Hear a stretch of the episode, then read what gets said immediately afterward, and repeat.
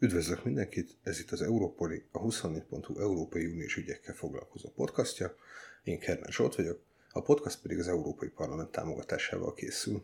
Közeleg a nyár, és az utazási kedv mellett az oltási kedv is egyre jobban dübrög, ezért ebben az adásban leginkább arról fogunk beszélni, hogy fog kinézni az utazás a nyáron, vagy egyáltalán a jövőben.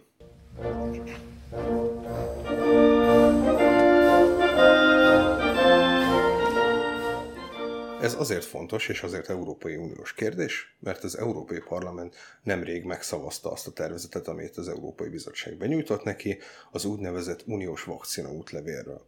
Ezt egyébként az Unió nem hívja vakcinótlevélnek, ez egy EU Covid kártya vagy digitális zöld igazolás nevű dokumentum, amelyet mindenki lekérhet, és a célja az, az lenne, hogy egy közös rendszerbe rendezze azokat, akik Európában be vannak oltva valamilyen vakcinával, hogy utána az országokon belül könnyebb legyen adminisztrálni a korlátozásokat, illetve hogy kik mentesülnek a korlátozások alól.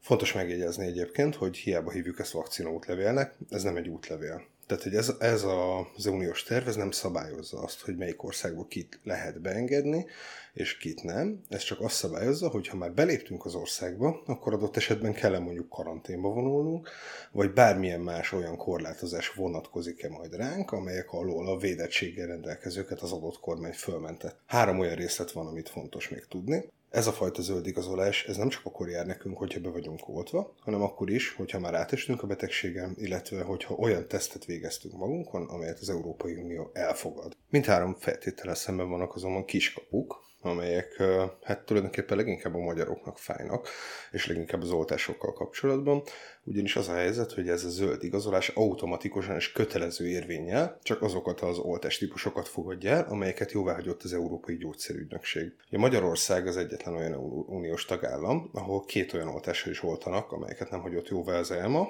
ez az orosz Sputnik V, vagy Sputnik 5, ezt már nem tudta kideríteni senki, hogy pontosan hogy kell ejteni, illetve a kínai Sinopharm oltás. És azok, akik ezeket az oltásokat kapták, azok akkor sem mentesülnek automatikusan a karantén alól, legalábbis kötelező jelleggel, hogyha van Európai Uniós zöld igazolásuk, ezt minden egyes tagállam önmagában egyenként dönti el, hogy megadja ezt a lehetőséget. Az Európai Bizottság szerint ez azért van így, meg hát tulajdonképpen most már az Európai Parlament szerint is azért van így, mert kizárólag azokat a beszerzéseket intéztek közösen uniós szinten az Európai Unió, amelyeket az ELMA jóvá hagyott. És mivel ezekről a vakcinákról, kínai és orosz vakcináról a tagállamok döntöttek, ezért az is tagállami hatáskör szerintük, hogy arról döntsenek, hogy beengedik-e azokat, illetve hogy mentesítik-e a karantén alól azokat, akiket ezzel a vakcinával oltottak. Ez egyébként egyelőre egy elég nagy pofon Magyarországnak, főleg azért, mert hogy ezeket a vakcinákat azért az Európai Uniós szabályoknak tökéletesen megfelelően engedélyezte Magyarország. Tehát nem csak a közös beszerzés volt, hanem emellett az Európai Unió szabályai szerint lehetősége volt arra a tagországoknak, hogy ilyen különleges vészhelyzeti engedélyezéssel engedélyezzenek vakcinákat. Így tehát azzal, hogy a magyar kormány engedélyezte az orosz és a kínai oltóanyagot, az semmilyen uniós szabályt nem sértett, most viszont mégis hátrányba kerülünk miatta. Ez a meccs egyébként még nincs lefutva, az a helyzet, hogy most szavazott róla először az Európai Parlament, ahol ezt elfogadták, viszont ezek után ez az Európai Tanács elé megy, ahol meg már a magyar kormány valószínűleg ennél jobban fog tiltakozni. Az a kérdés, hogy mire jut vele, de adott esetben, hogyha nincs meg az ehhez szükséges egyetértés, akkor vissza is mehet még egy olvasatra az Európai Parlamenthez.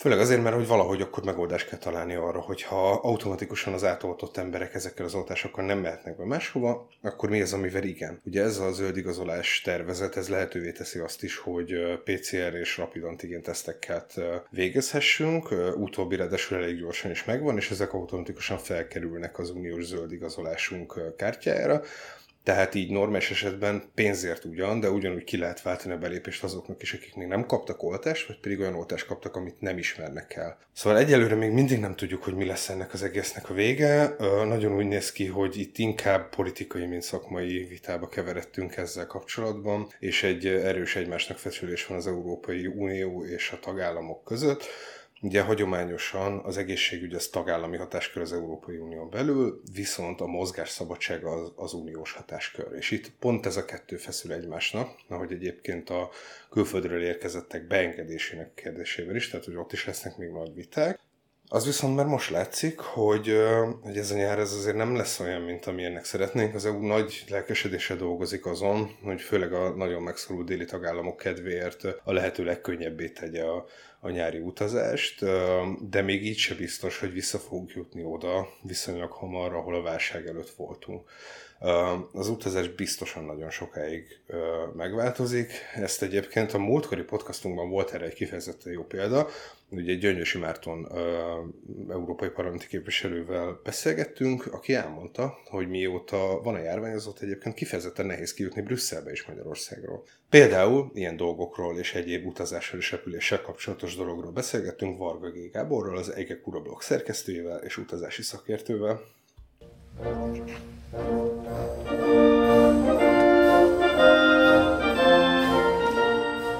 Na hát akkor a vendégünk Varga G. Gábor, a utazási szakértő, az Egekura blognak a, a szerkesztője, és hát uh, utazásra fogunk beszélgetni, meg leginkább repülésről, és az lenne a legelső kérdésem ezzel kapcsolatban, hogy uh, sikerült repülnöd ez alatt az egész időszak alatt, amíg másoknak nem annyira? Hát, hogyha az elmúlt másfél évet nézzük, akkor kettő alkalommal sikerült, igen. És nagyon remélem, hogy az előttünk álló fél évben pedig minimum havi rendszerességgel sor kerül erre.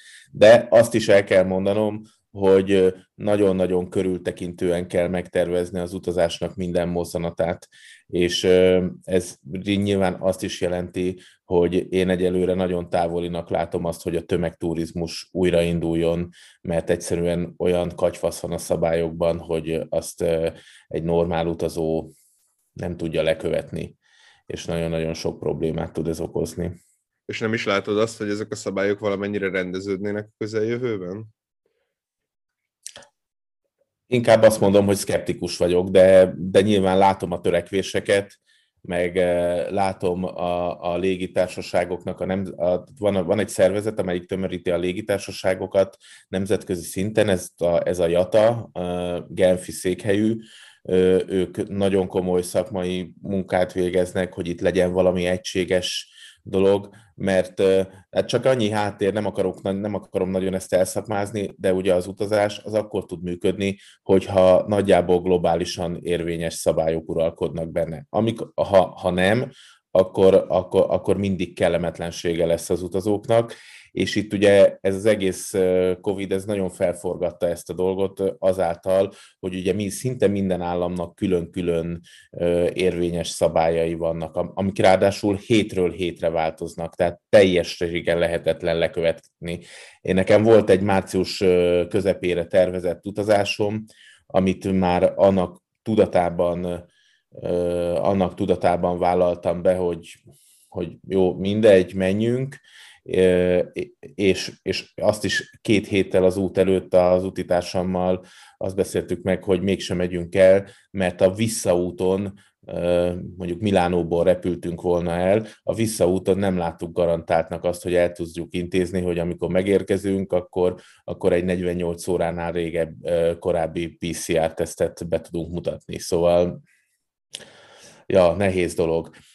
De hát mondjuk ugye nyilván az uniós vakcina útlevél, meg a Jatának ez a Travel Pass nevű ö, alkalmazása, ez sokat fog dobni a dolgon, de hát ugye egy év alatt viszont nem sikerült eljutni oda, hogy miután egy világjárvány globális, ezért alapvetően a határátlépési intézkedéseknek is valamilyen globális rendszerben kellene maradniuk, úgyhogy amíg az országok hétről hétre változtatgatják, hogy mit kérnek a belépéshez, addig ez, ez szerintem álom, hogy, hogy itt újraindul a tömegutazás. Nyilván Európán belül egyébként egy kicsit nagyobb esélyünk van erre.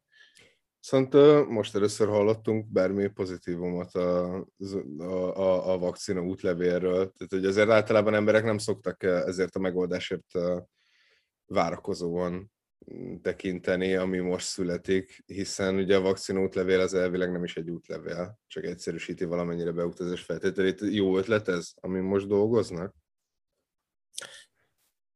Most hozzá kell tenni, hogy én pontosan tudom, hogy nem képviselem a többségnek az álláspontját, de, de én ezt a kezdettől fogva jó ötletnek tartottam. Tehát egész egyszerűen kell egy egységes rendszer, amelyben meg lehet tekinteni, hogy ki az immunizált és ki nem. Ez ugye ennek a vírusnak a sajátos működéséből adódik. Inkább elmondom, hogy hogy működik ez az USA-ban, vagy hogy fog működni a következő hetekben. Ott éppen most épp implementálják a rendszert. Ott, ott semmit nem kell magaddal vinni, amikor fel akarsz szállni mondjuk egy New Yorkból Miami-ba tartó repülőre. Tehát van egy egész USA-ra kiterjedő adatbázis, és a személyes adataid alapján a légitársaságnak a rendszere lekéri, hogy neked milyen a immunizáltsági státuszod, magyarul automatikusan lekéri, hogy oké okay vagy nem oké, okay, és, és ha nem oké, akkor nem adja ki neked a beszállókártyát. Viszont nem fognak azzal szórakozni a repülőtéren, hogy mutassad a védettségi igazolványodat, vagy valami, hanem ez egy teljesen automatikus folyamat, ami, ami nyilván meg is gyorsítja a dolgot, vagy inkább azt mondanám, hogy nem lassítja le, és, és, és hát nyilván persze most ilyen szabadságjogi alapon nyilván ott is vannak, akik tiltakoznak, de azért alapvetően természetesen az utazók megbarátkoztak ezzel a lehet, lehetőséggel, és szerintem ehhez kellene közelíteni nem csak Európai Uniós, hanem később globális szinten is. Azt gondolod, hogy alapvetően a tesztek és a, az oltási követelmények lesznek azok, amik befolyásolják majd a repülést?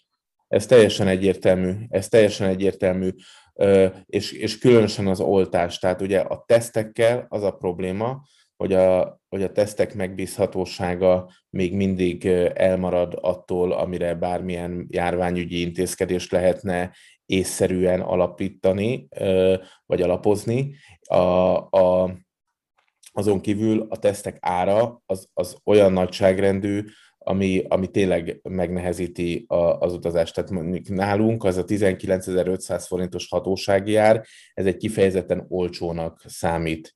A, csak mondjuk nézzünk egy, egy meglehetősen népszerű turisztikai ö, célállomást, Seychelles-szigetek, ugye március 25-én nyitottak ki, ö, immár nem csak az oltottak, hanem mindenki előtt, aki fel tud mutatni egy negatív PCR-tesztet, de amikor hazafelé mész onnan, és akkor is szükséged van PCR-tesztre, 100 euró per fő. Tehát én nem, nem hiszem, hogy ez, tehát ez még a, a luxusutazók számára is egy akkora költség, amit persze nyilván sokan ki tudnak fizetni, tehát nem, a kép, nem feltétlenül a képességről van szó, hanem egy akkora látható tétel egy utazás költségvetésén belül, amire azért úgy mindenki megvonja a szemöldökét.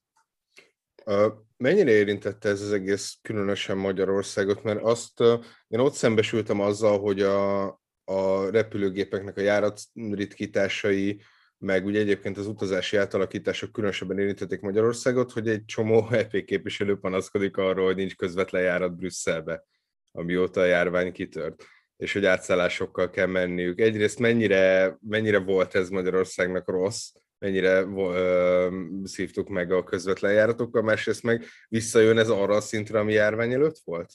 Nem, rövid távon biztos, hogy nem jön vissza. Tehát azt szoktam mondani mindig, amikor erről kérdeznek, hogy a, a, hogy a, a jövőt illetően, ha bármit mondok, azt tekintsék a személyes véleményemnek, mert, mert hogyha jóslásokat, tehát jóslásokra merészkedünk, vagy vagyunk olyan merészek, hogy jóslunk, akkor nyilván kristálygömb is kell hozzá, hogy az reális legyen. De hát Magyarországon a budapesti repülőtérnek a forgalma az, az, az brutális mértékben esett vissza. Tehát most áprilisban volt egy nap, amikor 700, tehát 700 utas volt a repülőtéren. Ez 90%-nál nagyobb visszaesés, mondjuk, hogyha a 2020-as évet nézzük, és hát jól látszik, hogy azért 2021-ben nyilván nagyobb lesz, és ugye a beszélgetésünk napján immár egy napja érvényben van az az intézkedés, hogy védettségi igazolványjal a magyar állampolgároknak nem kell karanténba vonulni, hogyha hazajönnek, tehát hogy azért ezek nagyon fontos könnyítések, de némi túlzással el lehet azt mondani, hogy a légitársaságok csak azért repültek az elmúlt fél évben, és ez különösen igaz a budapesti bázisú légitársaságokra, hogy a, hogy a repülőgépeiknek a légi alkalmasságát fenntartsák, tehát lerepüljék velük, és lerepülhesse a személyzet azt a minimumot, ami a, ami a jogosításaiknak a fenntartásához szükséges.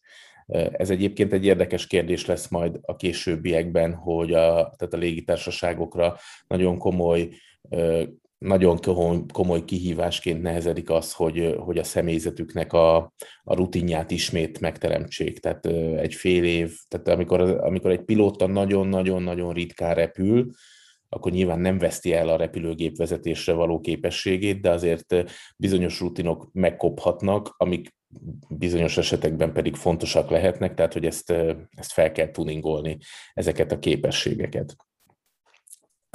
Na visszatérve a kérdésedre, és hát ugye jól látszik, hogy, hogy Amerikában, ahol egységes a szabályozás, ott már most a 2019-es kapacitás 60%-ánál tartanak, és azt mondják, hogy idén el szeretnék érni a 75%-ot. Ez egyébként egy várakozáson felüli, várakozáson felüli mérték. Európában az európai légitársaságok azt mondják ma, hogy a legoptimistább esetben is 2025 lesz az, lehet az az év, amikor elérhetjük azt a szintet, ami a járvány előtt volt. Én egyébként még ebben is kételkedem, úgymond szakújságíróként, de nyilván nem szeretném a Lufthansa vezérigazgatóját fölülbírálni. A, a, a, a másik dolog az az, hogy mire, milyen, milyen hatása lesz mondjuk a mi utazási szokásainkra, tehát mondjuk itt Magyarországon élő kisebb-nagyobb rendszerességgel utazó embereknek ez mit jelent. Ez azt jelenti, hogy kevesebb lesz a közvetlen járat, ami elérhető Budapestről. Nyilván a légitársaságok fognak kísérletezgetni, mert a repülőgépeik megvannak, és azokat használni kell. Rövid távon lehet, hogy abba fogják a marketingre szánt budgetjüket tenni, hogy nagyon olcsó jegyeket árulnak, közép és hosszú távon viszont azt gondolom, hogy valamennyire meg fog drágulni a repülés, mert nagyon súlyos pénzügyi veszteségeket kell kompenzálni ennek az iparágnak, és hát, és bizony, igen, tehát én azt látom, hogy legalábbis egy időre megszűnik az a jelenség, hogy elugrunk valahova egy hétvégére, mert olcsó. Amúgy ez környezetvédelmi szempontból sem egy utolsó jelenség, de, de én nem látom magam előtt, hogy most újra tömegek utaznának úgy, hogy szombaton elrepülnek, vasárnap hazarepülnek, vagy egy hosszú hétvégét csinálnak. Úgy nyilván lesz egy réteg, aki ezt továbbra is meg fogja csinálni, de de azért lényegesen kevesebb. És mivel ugye lényegesen kisebb utazóközönségre számítanak, most már fapadosok is, tehát hogy a, a, a Vizer, a Magyar Légitársaság, Váradi József volt a lehető legoptimistább mindvégig a járvány alatt, azért ma már ő is azt mondja, hogy felül kell vizsgálniuk a 2021-re vonatkozó optimista terveiket. Ez egy kicsit provokatív kérdés, de szerinted jobb helyzetben lennénk, hogyha van még malév? Hát a választék és a kényelem és a, tehát sok szempontból lennénk jobb, jobb helyzetben, igen, de én mindig ilyenkor vissza szoktam kérdezni, hogy most mire gondolsz, egy, egy budapesti központú nemzeti légitársaságra, vagy arra a formációra, ami a, amit a Malév testesített meg, mert hát persze nyilván abban azzal nem lennénk jobb helyzetben, hogyha továbbra is évi 20 milliárdot rá kéne költeni az adófizetők pénzéből. Ne kezdjünk el most politizálni, de hát ugye ma már a 20 milliárd az egészen más nagyságrend, mint akkor volt, amikor a, a, a Malév megszűnt. Én azt gondolom egyébként, és ezt szakmai körökben szoktam hangoztatni ezt a véleményt, hogy ha a magyar kormány, vagy a magyar kormány és a hozzá közel álló gazdasági körök bármikor is terveznének egy nemzeti légitársaságot, akkor, akkor ez most a kegyelmi pillanat ahhoz, hogy, hogy ezt a tervet megvalósítsák. Tehát ilyen kedvező feltételek erre nem, nem lesznek a közeli jövőben. Most nagyon sok jó minőségű repülőgép van a piacon, amit olcsó meg lehet szerezni, rengeteg állást kereső szakember van a piacon, rengeteg olyan szakember van a piacon, aki képes összerakni egy légitársaságot úgy, hogy az ne a adófizetők pénzét égesse, és igen, szerintem az is nagyon fontos egy nemzetgazdaságnak, hogy legyen egy olyan légitársaság, amelyik a járat kínálatát azt nem adhok üzleti döntésekre alapozza, hanem, hanem valamilyen stratégia mentén. Ez nyilván persze azt jelenti, hogy ez a légitársaság nem fog olyan hatékonyan gazdálkodni, mint mondjuk a vízzel, amelyik, hogyha azt látja, hogy nem, jó, nem elég jók az eladások, akkor azt a járatot már el se indítja. Tehát ugye ez, azért ez a fajta következetesség pénzbe kerül, de hát szerintem azért ez a magyar utazóknak jó lenne. Ráadásul a, a repülőgépek fedélzetén szerintem mindenki térre, egy kis privát térre fog vágyni, Ebből a fapados légitársaságok is nagyon jó pénzt fognak csinálni, mert biztos, hogy be fogják vezetni, hogy kedvezményes áron megveheted a melletted lévő ülést, de, de a, a hering módjára beültetett emberek egy járaton, koncepció, én, én ennek nem látom olyan nagyon-nagyon komoly üzleti realitását a következő néhány évben. A probléma az az, hogy viszont egy légitársaság üzleti terve az az 10 és 15 éves terv, mivel egy repülőt általában minimum 10, de inkább 20 évre vásárolnak meg, tehát azért nagyon, nagyon nehéz itt flexibilisnek lenni. Minden esetre az tényleg úgy néz ki, hogy az ilyen belebegtetett állóhelyek jegyét, meg hasonlókat, azt most ez így eléggé elkaszált a vizerjáratokon. Volt egy ilyen elmélet is, amikor, bár nem tudom, hogy mennyire gondolták ezt valaha komolyan, de ugye voltak olyan elméletek, hogy rövidebb távra simán álló helyeket adnak el. Hát a Ryanairnek a vezére nek az ötlete volt ez. Mondjuk úgy, hogy, ez, hogy ő, ő, a, ő a cége egyszemélyes reklámarca is, tehát nyilván ezt ennek megfelelő komolysággal kell tekinteni és nyilván soha nem engedélyezte volna semmilyen hatóság, hmm. de nyilván ez nem, nem is lesz. Itt inkább az a probléma, hogy egyébként most nagyon sok, én mind a két repülésem alkalmával egyébként, amikor mentem, Bécsből repültem, mert nem volt járat Budapestről.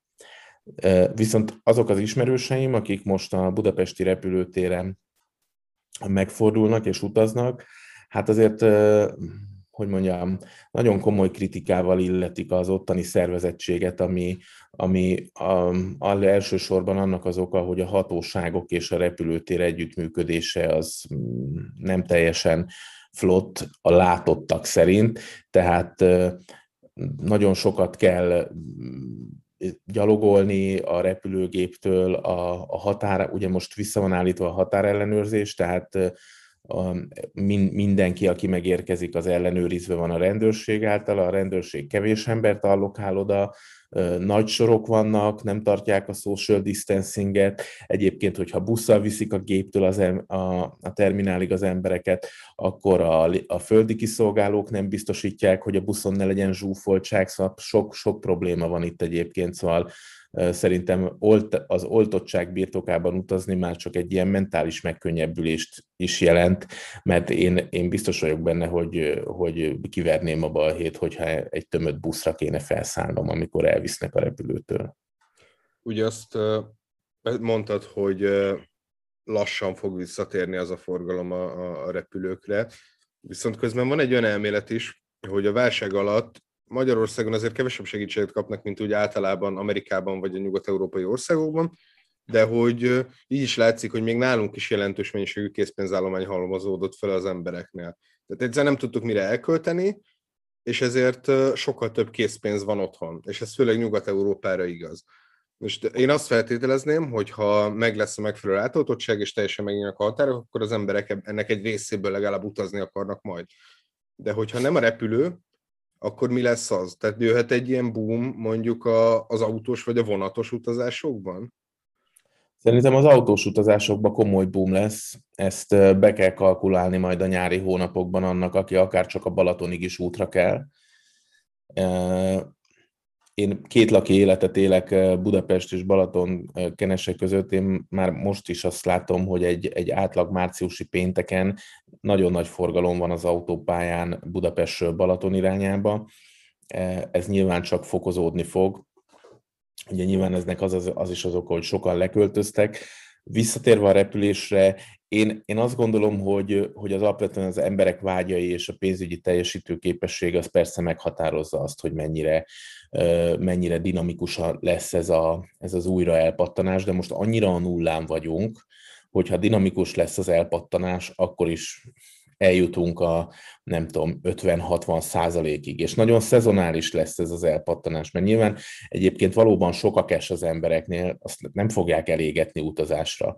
Most nyilván az persze egy probléma, hogy nálunk is mondjuk az ingatlan árak azért emelkednek ilyen nagyon durva mértékben, mert mindenki próbálja valami értékálló dologba beletenni a nála lévő készpénzt, de most, amikor én azt mondom, hogy mindenki, akkor ez egy csalóka dolog, mert amúgy meg ne felejtjük el azt, hogy ez, ez a társadalomnak egy nagyon-nagyon pici része, és egy, a társadalomnak egy jelentős része sajnos nagyon komoly pénzügyi problémákkal is küzd, és a, a diszkont légitársaságok azért ezekre a nagy tömegekre alapozták az üzleti modelljüket.